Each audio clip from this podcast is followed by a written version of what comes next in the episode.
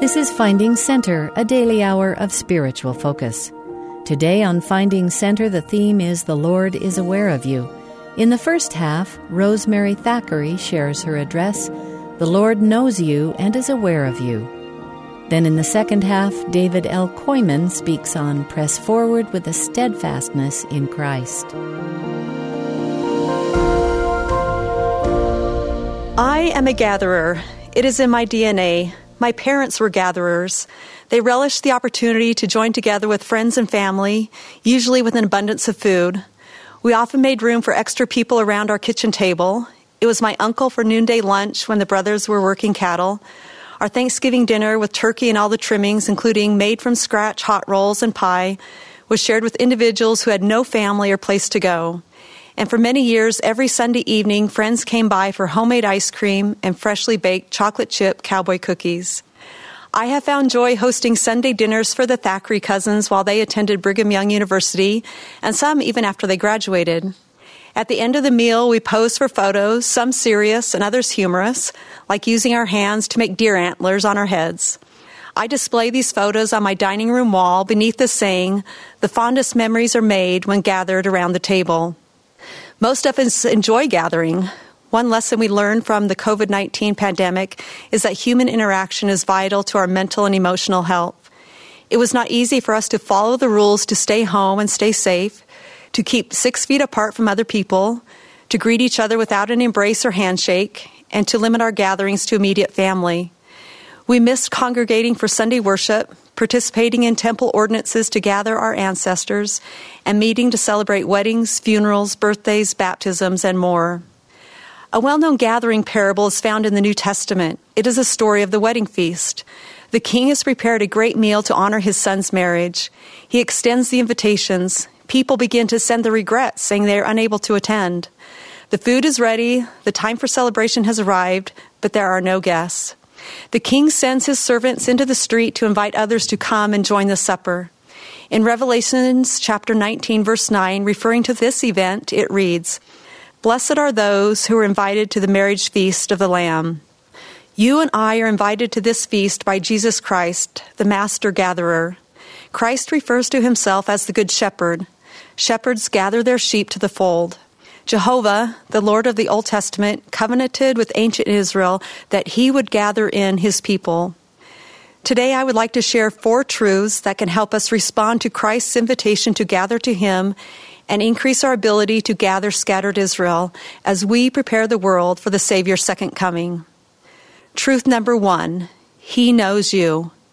He knows you and he knows your name. Jesus Christ not only calls the stars by their name, but he knows and calls his sheep, you and me, by our name. We read in the scriptures when Moses, Enoch, Enos, Joseph Smith, and others were called by name. If the Lord knew these people by name, then we have confidence that he knows us also.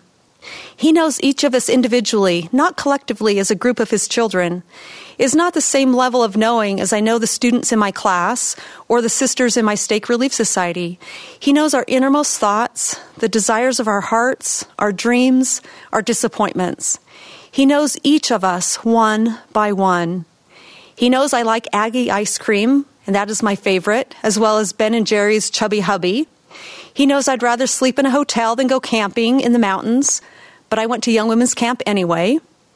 He knows I have no sense of direction and can easily get lost. He knows I sometimes mourn the missed opportunity to have been a wife and a mother. When my nephew Justin was 5 years old, in late August, he started exhibiting behaviors that were concerning for my sister Laura and her husband Mark. For example, he forgot how to pull up a zipper on his jacket. He would stumble walking up the school bus steps. When washing his hands, Justin said he could not see the soap on the bathroom sink, and he became increasingly ill for no apparent reason. Laura reached out to her pediatrician. The doctor suggested that Justin had just started school, so he was likely experiencing separation anxiety, being away from his mother. One Sunday afternoon in early October, Laura's family and I were visiting my parents. Usually Justin would eagerly respond to my invitation to walk to the school playground for a few rides on the swing. That day, he was not interested. He said, "I just want to stay with my mom." As we gathered around the kitchen table eating lunch, Justin had a faraway look in his eyes. A somber feeling permeated the house. Laura, Mom, and I sat on the living room couch, the warm afternoon sun streaming in the windows, as we tenderly discussed Justin's situation. We gently wiped away tears as they trickled down our cheeks. The next morning when I arrived at work, I picked up the telephone and called Laura. I can still remember exactly where I was standing in my office in the Richards Building on the campus of Brigham Young University. I said to her, "Laura, I know you're the mom, but there is something seriously wrong with Justin." In a quivering voice full of emotion, she quietly responded, "I know." I encouraged her to call Sandy, a relative who was a doctor about an hour drive from her home. I knew that Sandy would get Justin an appointment to see him. Within a few hours, Justin was in Sandy's office, where he immediately made a diagnosis. Sandy sent Laura and Justin home for brain scans at the local hospital. The next day, Justin was at Primary Children's Hospital in Salt Lake City, Utah, meeting with two surgeons. One of the surgeons was not supposed to be on call that day, but he was. And not by coincidence, he was a brain tumor expert and familiar with this rare astrocytoma. On Wednesday, a shunt was inserted into Justin's head to drain the accumulated fluid. On Friday, the surgeons performed an 8-hour surgery, removing as much of the brain tumor as they could without destroying Justin's vision. Because Jesus Christ knows you and me, we can trust him to help us. He knows what assistance we need and when it would be best for us to receive that support. He knows how and when to reach out and succor us. In John chapter 10, verse 14, it reads, "I am the good shepherd and know my sheep and am known of mine." The Savior knows us. The question for us is, do we know him? Knowing the Lord is required for us to be gathered and eventually receive eternal life. The Savior added, "And if they know me, they shall come forth and shall have a place eternally at my right hand." Elder David A. Bednar stated the following about how we can come to know the Lord. "A grand objective of mortality is not merely learning about the only begotten of the Father, but also striving to know him. 4 essential steps that can help us come to know the Lord are exercising faith in him, following him, serving him, and believing him," end quote. As we come to know the Savior, our desire to reach out and gather others in love, just as he would, increases. I invite all of us to consider what we can do to know the Savior better than we do today. Truth number 2, he hears you. In the Book of Mormon, the Savior commanded the Nephites, and us today, to always pray unto the Father in his, that is, Jesus Christ's name. Elder David L. Frischneck shared the following about the miracle of prayer. He said, "While we should pray every day continually, there is nothing ordinary or automatic or formulaic or common about prayer. Every time we sincerely pray to the Father in the name of the Lord, a unique, sacred miracle occurs. And the miracle is not simply that you found your lost car keys, or that you remembered the right answer on the test, or even that you received an answer to an urgent question in your life, though these might be the miracles you would recall. The miracle is that you actually talked with God, and that he in fact heard you and answered you." I am confident that each of you could share an experience where you prayed and God heard you and answered you. It may have been when you poured out your soul to him in audible prayer, or it may have been a silent prayer offered in a public place, or a prayer you held in your heart for years. Sister Bonnie D. Parkin, former Relief Society General President, shared the following story about her husband's grandmother receiving a direct answer to prayer. Anna Matilda Anderson was a young girl who lived in Sweden in the 1880s. When she and her family joined the church, they were ridiculed for their beliefs. Anna's mother decided that they should move to America and join the saints in Utah. Anna was 11 years old when she and her sister Ida were sent ahead to earn money and bring the rest of the family. They sailed to the United States, then traveled by train to Ogden, Utah, where Ida left by covered wagon to work for her sponsors in Idaho. Anna was completely alone on the train as she continued to Salt Lake City. She spoke no English and knew no one. Can you imagine the loneliness and terror of her ride? The train pulled into the darkened Rio Grande station just before midnight. The relative who was to meet Anna was not there. Anna stood watching with dread as the station slowly emptied. Finally, she was alone with a German family who had no one to meet them. The darkness was thick and threatening, closing in all around her. She later recalled, "I started to cry and thought about the last thing my mother told me. If you come to a place where you can't understand what the people are saying, don't forget to pray to your Father in heaven, because he can understand you." Anna knelt by her suitcase and pleaded with all her might for heavenly help. Haven't we all said prayers like that? The German family motioned for Anna to follow them. Having no other choice, she walked behind them crying. Arriving at Temple Square, they heard rapid footsteps. A woman was hurrying towards them, studying each person she passed. She looked at the German family, then passed on. Anna caught the woman's searching gaze. The woman stopped, unbelieving. She recognized the young girl, and with a shock, Anna recognized the woman. She was her Sunday school who had left Sweden a year earlier. Pulling Anna tightly into her arms, the teacher wiped away her frightened tears.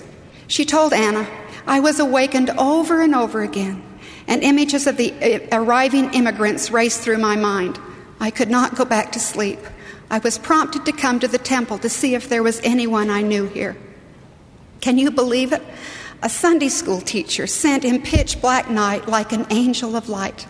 So you see, Anna remembered, my Heavenly Father more than answered my prayers. I only asked for someone who could understand me, and he sent someone I knew. I now return to Justin's story. As I drove home from my parents that October evening, reflecting on Justin's situation, I had a distinct impression come into my mind. I either believed that when I prayed, God heard and answered my prayers, or he did not. The time to develop faith was past. During the next few days, weeks, and months, I prayed frequently, sincerely, and earnestly for Justin's health and recovery. I know from personal experience that not all prayers are answered in the way we would like or in the time we prefer. We pray, we petition, we wait upon the Lord. Today, Justin is a healthy, happy, talented, and kind young man. Justin's life is a miracle. He is a reminder to us that Heavenly Father and Jesus Christ are in the details of our lives. They were and are mindful of Justin and his situation. They knew what he was experiencing and what medical assistance he needed at that exact moment, and who would be able to provide that care. God hears us when we pray. The question for us is, do we hear and know the Good Shepherd's voice? The ability to hear the Lord's voice is an indication that we are his disciples. After King Benjamin's people made a covenant to take upon themselves Christ's name and obey his commandments, King Benjamin admonished them to both know and hear the voice by which they were called. Ministering to others in ways that are uniquely suited to them is one way we participate in gathering. As we increase our capacity to hear Jesus Christ's voice, we are able to receive promptings for how we can best serve others. One day at church, my friend Catherine received a prompting to take a meal to a lady sitting a few rows in front of her. Catherine approached the woman and offered her services. The woman indicated they were moving that week and the meal would be greatly appreciated. During the conversation, Catherine asked if the woman's mother would be helping her family move. In response, the woman said she had recently passed away. Catherine then received an impression from the Spirit. It was this woman's mother who was asking for someone to please help her daughter. Catherine responded to a quiet prompting and helped a sister feel encircled in Christ's love. Sometime later, one morning, Catherine prayed to feel her own deceased mother's presence and recognize her influence. That day, a neighbor appeared at her doorstep with a pan of sweet rolls, just like her mother used to make. Hearing the Good Shepherd's voice allows Christ to gather us and for us to safely gather others to him. President Russell M. Nelson has specifically invited us to think about how we hear the voice of the Lord and to take steps to hear him better and more often. Truth number 3, he sees you. Perhaps there have been times you felt insignificant, even invisible. It may have seemed that nobody, including God, was aware of you. Even Joseph Smith cried out in Liberty Jail, "Oh God, where art thou? And where is the pavilion that covereth thy hiding place?" The truth is, the Lord sees us, even though we cannot see him. In Doctrine and Covenants, section 38, verse 7, we read, "But behold, verily, verily, I say unto you, that mine eyes are upon you. I am in your midst, and ye cannot see me." My friend Liz shared the following experience about how she knew God was aware of her and the choices she was making. Quote, "Some time ago, I transitioned out of a young single adult ward into a conventional family ward. I wondered if I was giving up the chance to be married as I chose not to attend the older singles ward. As I prayed and asked if the opportunity for marriage would pass me by with this decision, I felt an impression from the Spirit. I know where you are. Heavenly Father was aware of the decisions I had made, and he knew exactly where I was and what I was doing. He knows where to find me when he needs me." End quote. It seems that when we feel little or no control over our circumstances, that is when we earnestly seek an affirmation that the Lord sees us and is aware of our situation. That is how I felt last summer when both my parents were experiencing failing health. My dad was diagnosed with cancer, followed by the discovery of a volleyball-sized tumor on his kidney. My mom had several health challenges, all of which were compounded by advanced dementia, which seemed to progress exponentially with my dad's declining health. I was starting a new position at work, my schedule would be more demanding, and I was anxious about how my three siblings and I would care for my mom once our dad passed away. During this time, my friend Brad shared with me his experience when his mom was dying from lung cancer just a few years earlier. He said, quote, "I prayed to ask Heavenly Father to relieve my mom's burden. The thought came to me that my mom was in his hands and care, and that my responsibility was to be faithful to him and to my mom. It was a sobering experience for me. I was reminded that the Lord is not in some distant galaxy far away from us. He is near to us and in the details of our lives. He knows and controls when it is time for us to return to him." One day I went to the temple with the purpose of seeking an answer to a course of action for my mom. As I waited to participate in the ordinances, I was seated next to a beautiful painting of a young girl with long blonde hair cascading over her shoulders. She sat in a bright green pasture against a clear blue sky with flowers in bloom all around her. I thought of my mom. When she was a young girl, she had long blonde hair. She wore it in braids. She found joy in flowers and gardening. The impression came that many family members were waiting on the other side of the veil to greet her. As I spent time pondering, I picked up the scriptures and the pages fell open to Doctrine and Covenants, section 44, verse 6, which reads, "Behold, I say unto you, that ye must visit the poor and the needy, and administer to their relief, that they may be kept until all things may be done according to my law, which ye have received." My answer was, I just needed to keep visiting Mom and doing what I could to relieve her suffering. As Brad had said, the Lord was mindful of us and of Mom's situation. 5 days later, Dad passed away.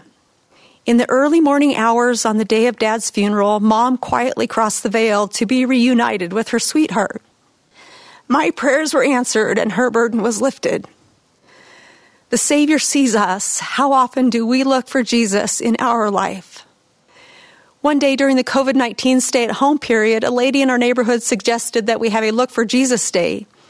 She invited us to put a picture of Jesus in our front window, and then the kids and adults could walk around the neighborhood looking for photos of the Savior.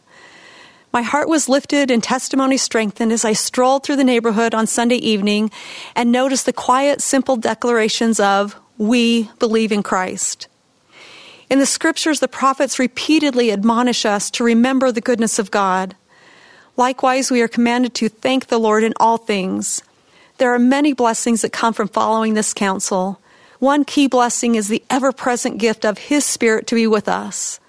The Spirit will guide our journey back to God. Recognizing and recording moments when we experience Christ's hand in our lives is not just for our benefit.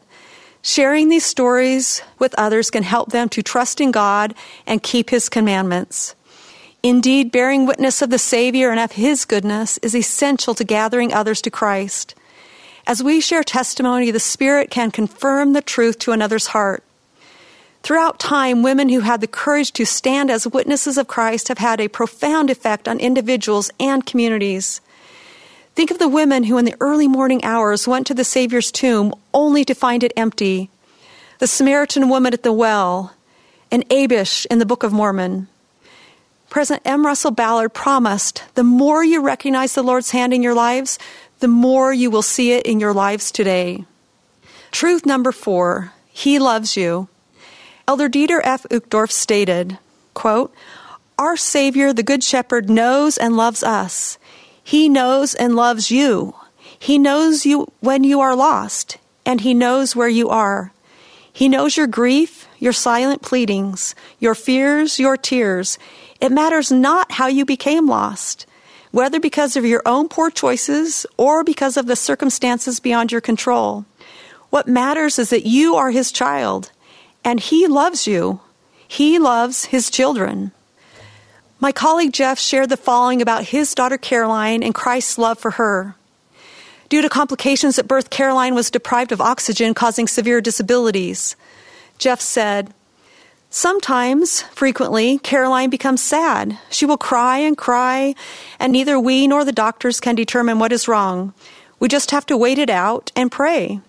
Caroline is often sad and loud at church, or sometimes happy but still loud, and Christine or Lizzie or I or a kind ward member will take her out to the foyer of the chapel where we push Caroline around in her chair, calming her with the movement." And now the rest of the story in Jeff's own words. "One Sunday a couple of years ago, I came to church pushing an especially sad Caroline, thinking we might just stay for the sacrament. As I walked the foyer and Caroline remained sad, I began to wonder if we would even make it to the sacrament.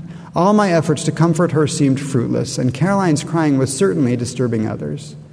But then the sacrament hymn began, and Caroline calmed briefly when I started to sing. She quickly got fussy again, so I put my face close to hers, and I sang to her. She quieted and listened.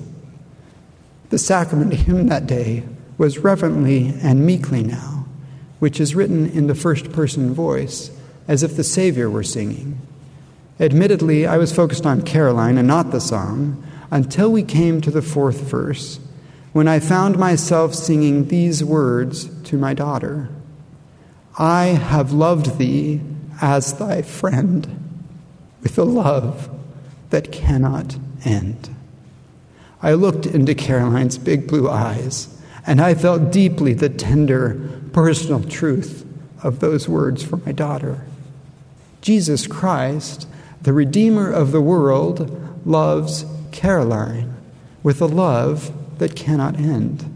Even there in the foyer, in her less than ideal state, Caroline is loved. When she is sad or hurting and her parents are clueless and incapable of comforting her, there is one who is her everlasting friend who knows how she feels and how to succor her. The corollary is also true. Jesus is my friend, and He is yours.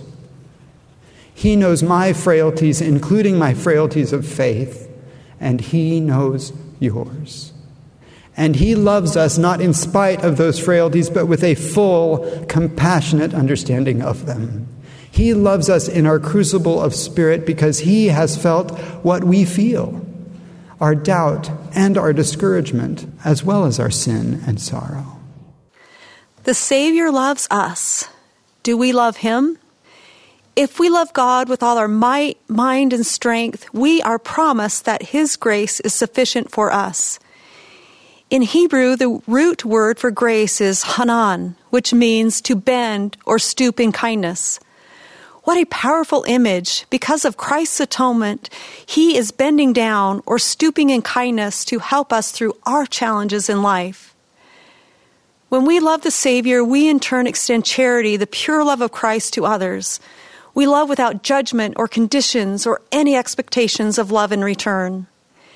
Elder Jeffrey R. Holland suggested that one day we will individually report on our love for God. Quote, "My beloved brothers and sisters, I am not certain just what our experience will be on Judgment Day, but I will be very surprised if at some point in that conversation, God does not ask us exactly what Christ asked Peter.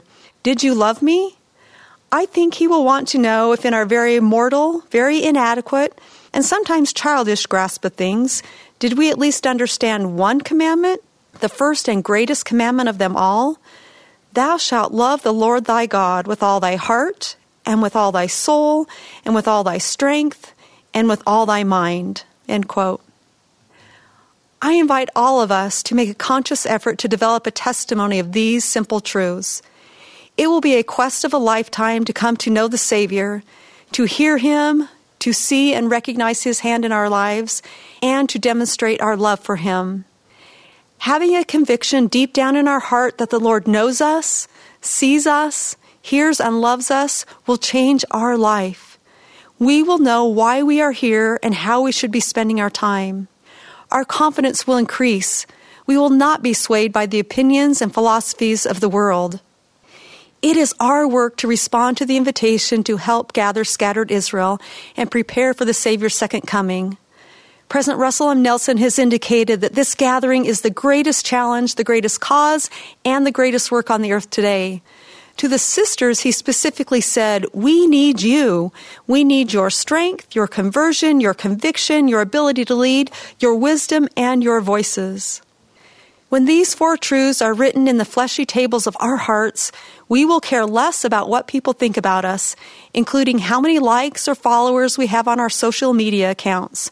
The Lord's love is deeper and more enduring than any fleeting praise and adoration the world has to offer. Knowing the Lord has our back will give us the courage and confidence to face any trials that will come our way. When our foundation is the Lord Jesus Christ, the devil may send forth his winds, yea, his shafts in the whirlwinds, but they will have no power to drag us down to the gulf of misery and endless woe. Several years ago, I was earnestly seeking an answer to a life question. One Sunday, I approached the Lord in fasting and prayer. I determined to end my fast after I met with the stake presidency to be set apart for a calling. During the setting apart, the blessing I received was beautiful, but my question remained unanswered. At the conclusion of the meeting, the stake president invited me to remain after the other 7 or 8 people had left the room. He then told me that there was more to my blessing, but he felt it was too personal for other people to hear.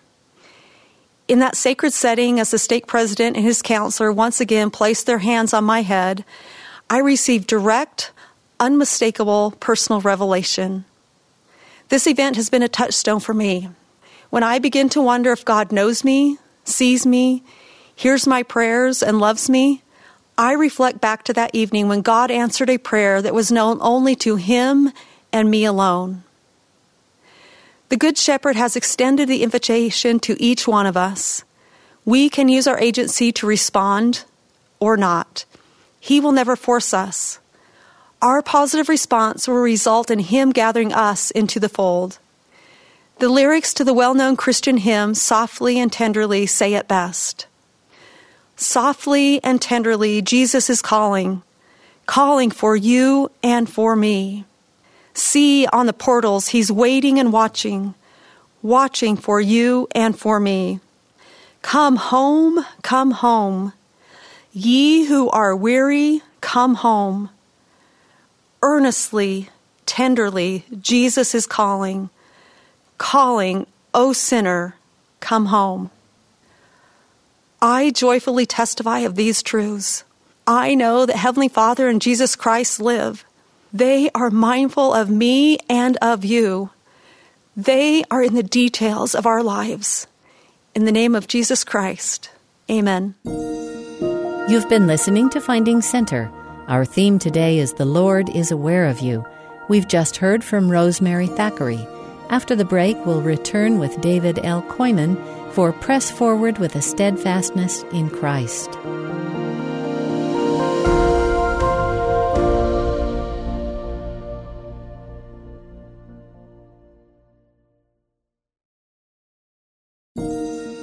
This is Finding Center, a daily hour of spiritual focus.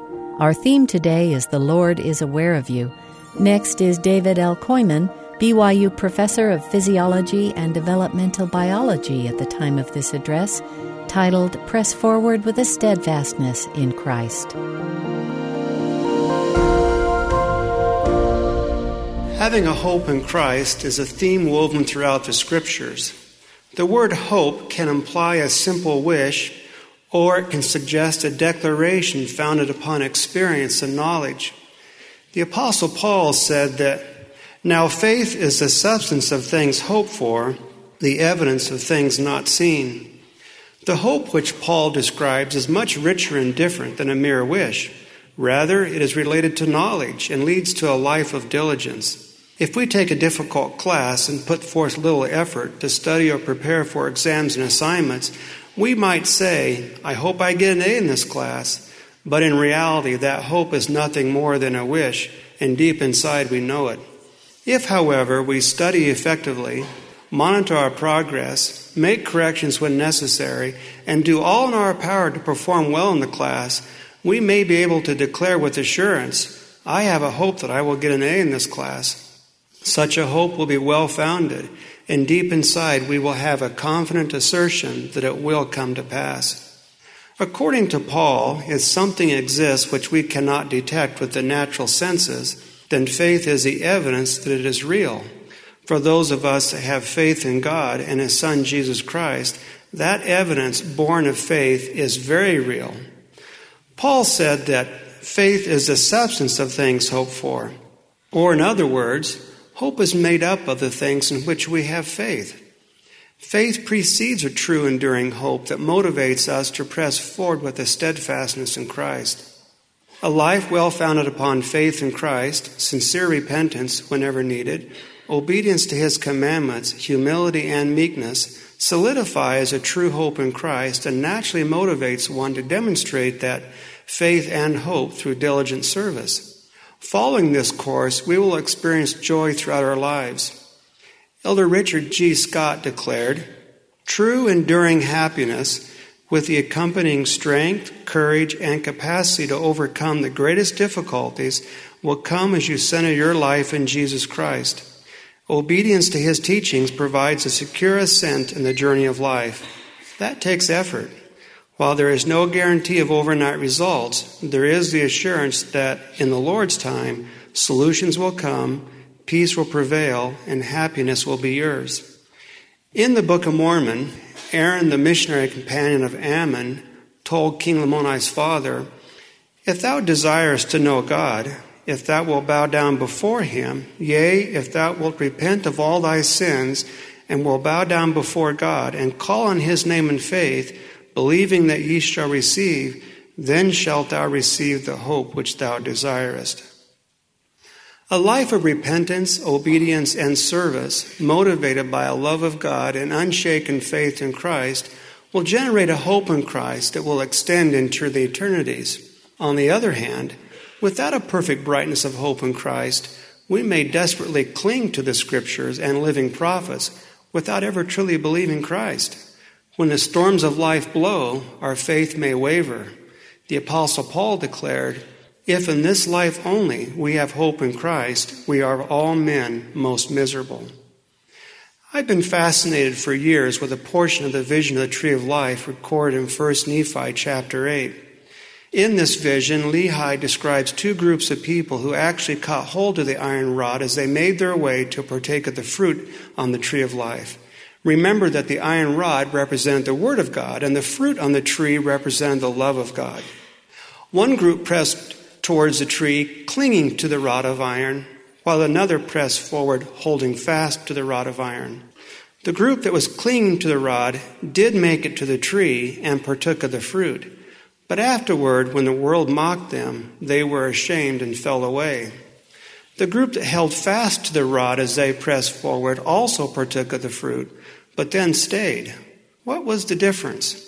Clinging to me suggests desperation, like what might be done if there was fear or lack of hope in their lives. Perhaps they did not really believe Christ or accept the atonement, so that when the world pressed upon them, they became ashamed and fell away. The Apostle Paul taught the saints in Rome, "Therefore, being justified by faith, we have peace with God through our Lord Jesus Christ, and rejoice in hope of the glory of God, and hope maketh not ashamed." The group that Lehi saw holding fast to the rod endured to the end. Apparently they had an unshaken faith in Christ and a perfect brightness of hope because of the atonement. When I read the words holding fast in the description of this vision, I imagine individuals that stand firm against adversity or tribulation because of a hope in Christ. The Apostle Paul counseled the saints to be rejoicing in hope, patient in tribulation. We don't rejoice if we hope it doesn't rain tomorrow. We do rejoice, however, if we have a hope in Christ, and that hope helps us to be patient in tribulation. Nephi, who shared in Lehi's vision of the tree of life and witnessed those clinging to the rod of iron later to fall away, expanded on this thought. He said, "And now, my beloved brethren, after ye have gotten into this straight and narrow path, I would ask if all is done. Behold, I say unto you, nay, for ye have not come thus far, save it were by the word of Christ, with unshaken faith in him, relying wholly upon the merits of him who is mighty to save. Wherefore ye must press forward with a steadfastness in Christ, having a perfect brightness of hope, and a love of God and of all men." Note that Nephi is telling us that after we've gotten into this straight and narrow path, we must press forward with unshaken faith that leads to a perfect brightness of hope and a love of God and of all men, or what we may call charity. Unshaken faith, a perfect brightness of hope, and charity, or a love of God and of all men, that is the key. What promise do we have if we follow this formula? Nephi goes on to say, "Wherefore, if ye shall press forward, feasting upon the word of Christ, and endure to the end, behold, thus saith the Father, ye shall have eternal life. And now behold, my beloved brethren, this is the way, and there is none other way, nor name given under heaven, whereby man can be saved in the kingdom of God." A hope in Christ will motivate us to repent of our sins. Repentance will expand our capacity to receive and feel the Spirit and enjoy the companionship of the Holy Ghost. It is through the power of the Holy Ghost that we may abound in hope. The corollary is also true. Sin causes the Spirit to withdraw. Our faith in Christ diminishes, and we lose hope. If life seems hopeless, we may want to at least consider our own personal worthiness, remembering that even such things as ingratitude constitute sin. If we have fallen short, we can take comfort in knowing that Christ is mighty to save, and that he who has repented of his sins, the same is forgiven, and the Lord will remember them no more. Attending the temple as frequently as our circumstances will allow is a great way to enter into this upward lifting spiral of increasing faith and hope. I have considered that one of the great blessings associated with attending the temple is found in Doctrine and Covenants, section 109, the inspired dedicatory prayer of the Kirtland Temple. In it, Joseph Smith blessed all those who shall worship in the temple, that when they transgress, they may speedily repent and return to God. What a tremendous blessing to be given a desire to speedily repent so that sin doesn't have time to compound or fester. The prophet Ether did cry from the morning even until the going down of the sun, exhorting the people to believe in God unto repentance, saying unto them that by faith all things are fulfilled. Wherefore, whoso believeth in God might with surety hope for a better world, yea, even a place at the right hand of God, which hope cometh of faith. The natural man, clinging to the word of God, but lacking a foundation of sincere repentance, faith, and hope, lacks an eternal perspective and tries to get through the here and now asking, "Why me?" when trials arise. As the trials persist or intensify, he is not willing to submit to all things which the Lord seeth fit to inflict upon him, and is prone to murmur, saying, "It must not be true, or life wouldn't be so hard." A son or daughter of God will humbly submit to adversity, knowing that ultimately God is in charge, having a hope that they will be better for the experience, and all will be well in the end. The Apostle Paul taught, "Eye hath not seen, nor ear heard, neither have entered into the heart of man the things which God hath prepared for them that love him." C.S. Lewis put it this way: "When a man turns to Christ and seems to be getting on pretty well, in the sense that some of his bad habits are now corrected, he often feels that it would now be natural if things went fairly smoothly. When troubles come along, illnesses, money troubles, new kinds of temptation, he is disappointed. These things, he feels, might have been necessary to rouse him and make him repent in his bad old days, but why now? Because God is forcing him on or up to a higher level, putting him into situations where he will have to be very much braver or more patient or more loving than he ever dreamed of before. It seems to us all unnecessary, but that is because we have not yet had the slightest notion of the tremendous thing he means to make of us. This lesson has been taught to me and my wife in some profound ways. My wife has ancestors who were faithful Latter-day Saints going back to the early history of the church. They were among the pioneers who traveled to the Salt Lake Valley in wagons and handcarts. The faith and dedication of her family have remained strong over the generations. Our two oldest daughters, Christy and Lacey, were the fourth generation of sister missionaries following a pattern starting with their great-grandmother, Cecil Vance Coombs. Our 14-year-old daughter, Mackenzie, has expressed a similar desire to follow in their footsteps when she turns 21. I do not have a genealogical pioneer heritage, but with all members of the church, I share in the spiritual heritage the pioneers left us. In our journey through life together, my wife and I have seen some parallels to the journey of the pioneers to the Salt Lake Valley. We started out with very little in the way of material possessions. We had great faith in one another, in our Heavenly Father and Christ, with a goal in the eternal family. Looking back from my current perspective, life was easy in the early years of our marriage. There were babies to be born, children to be raised, degrees to be earned, a career to be pursued, and callings to be fulfilled. For the most part, the course was a slow, steady, methodical journey across the great plains of life. There were occasional hills of adversity to climb, like the births of our third and fourth children, 10 years apart, where serious complications resulted in the babies being placed in ICU for days. However, at the top of each hill of adversity, we experienced a panoramic view on life, and then there always followed the beautiful, peaceful valleys before encountering the next hill. Life was good. The sense of progress towards goals was strong. Our love and faith in each other and God continued to grow in a steady, deliberate way, matching our journey. As our journey through life progressed, just as in the case of the pioneer trek, the trail became steeper and the hills bigger. Occasionally, the Lord provided us with experiences that greatly increased our faith in Him, increasing our understanding of how personally, individually, we are each loved and nurtured.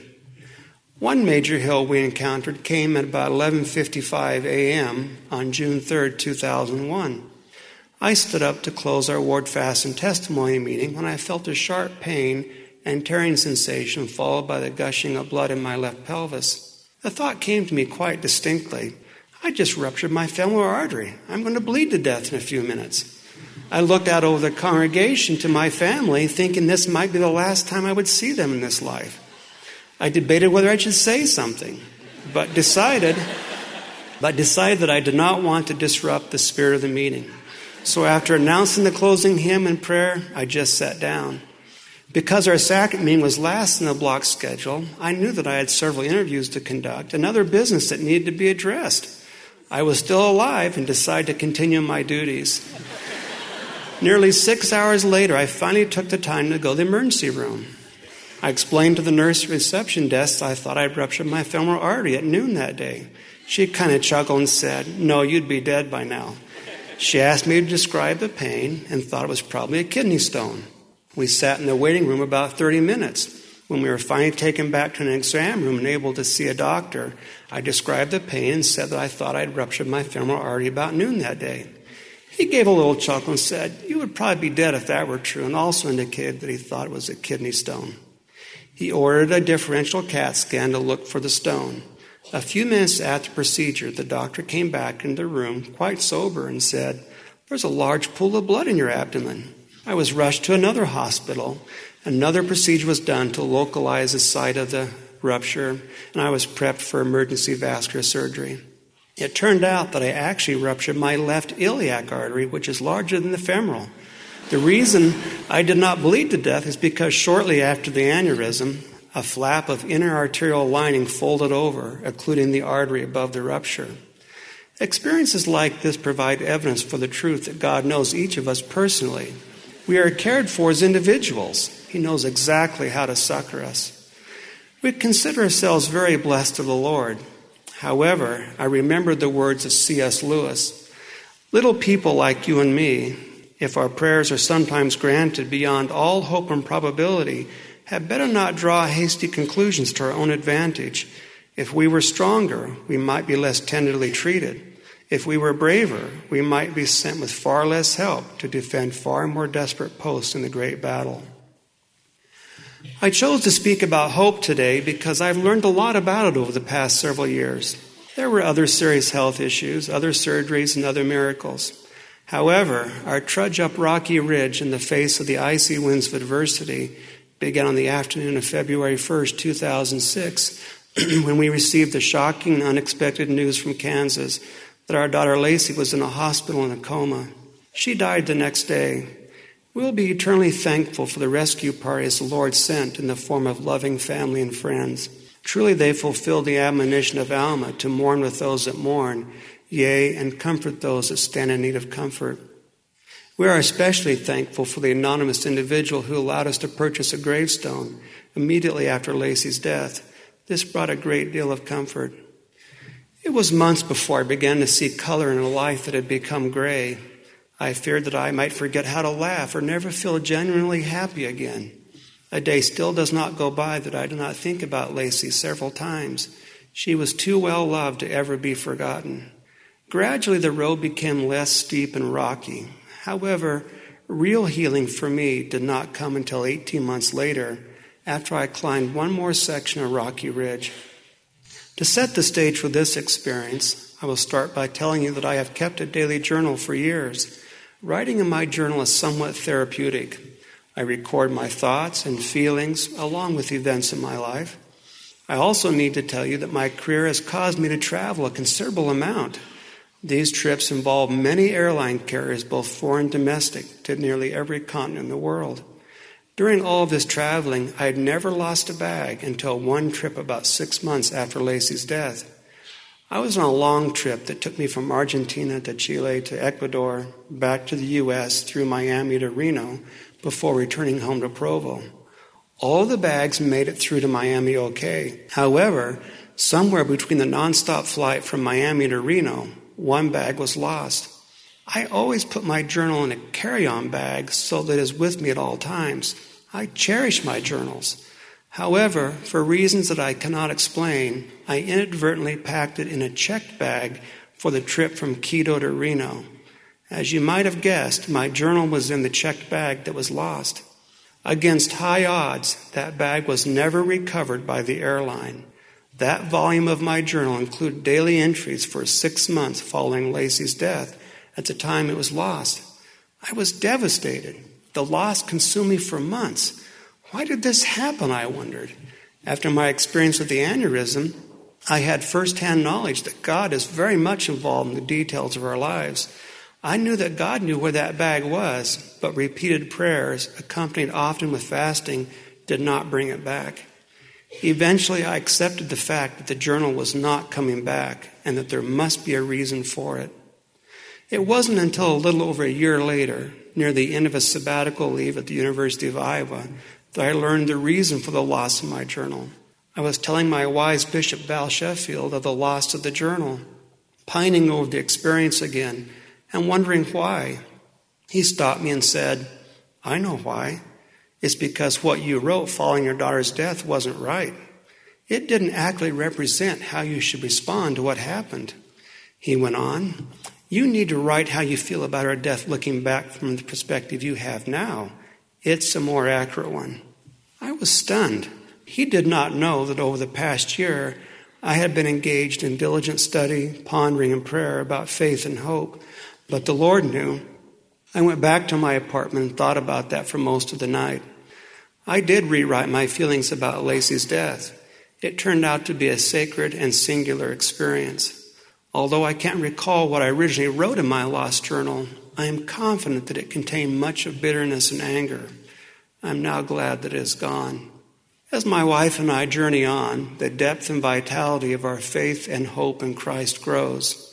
We believe Christ when he tells us that he has the desire and power to save us. That steadfast faith is the bedrock of our bright hope that through our temple marriage, we will realize our goal of an eternal family, including Lacey.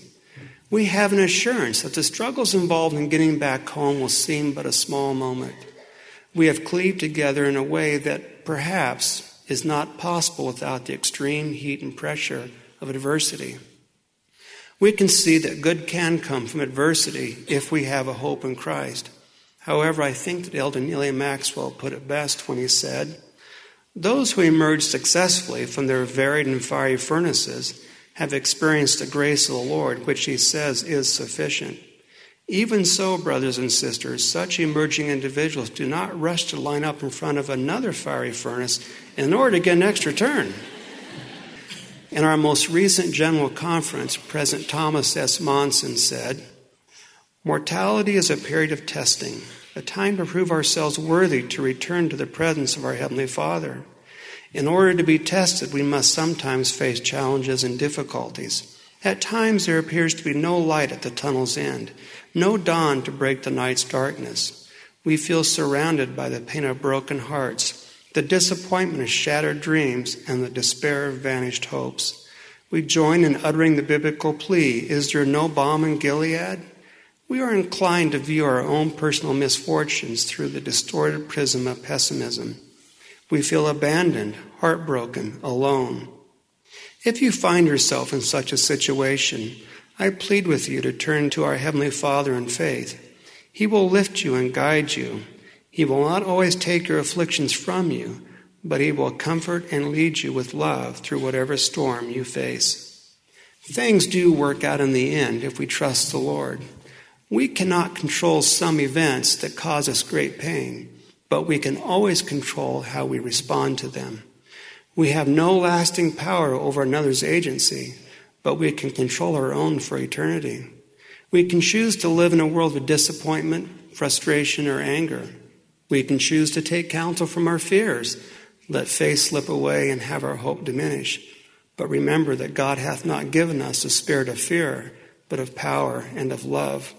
Life is so much sweeter and richer if we have the humility to submit to all things which the Lord seeth fit to inflict upon us, trusting that all things shall work together for good to them that walk uprightly."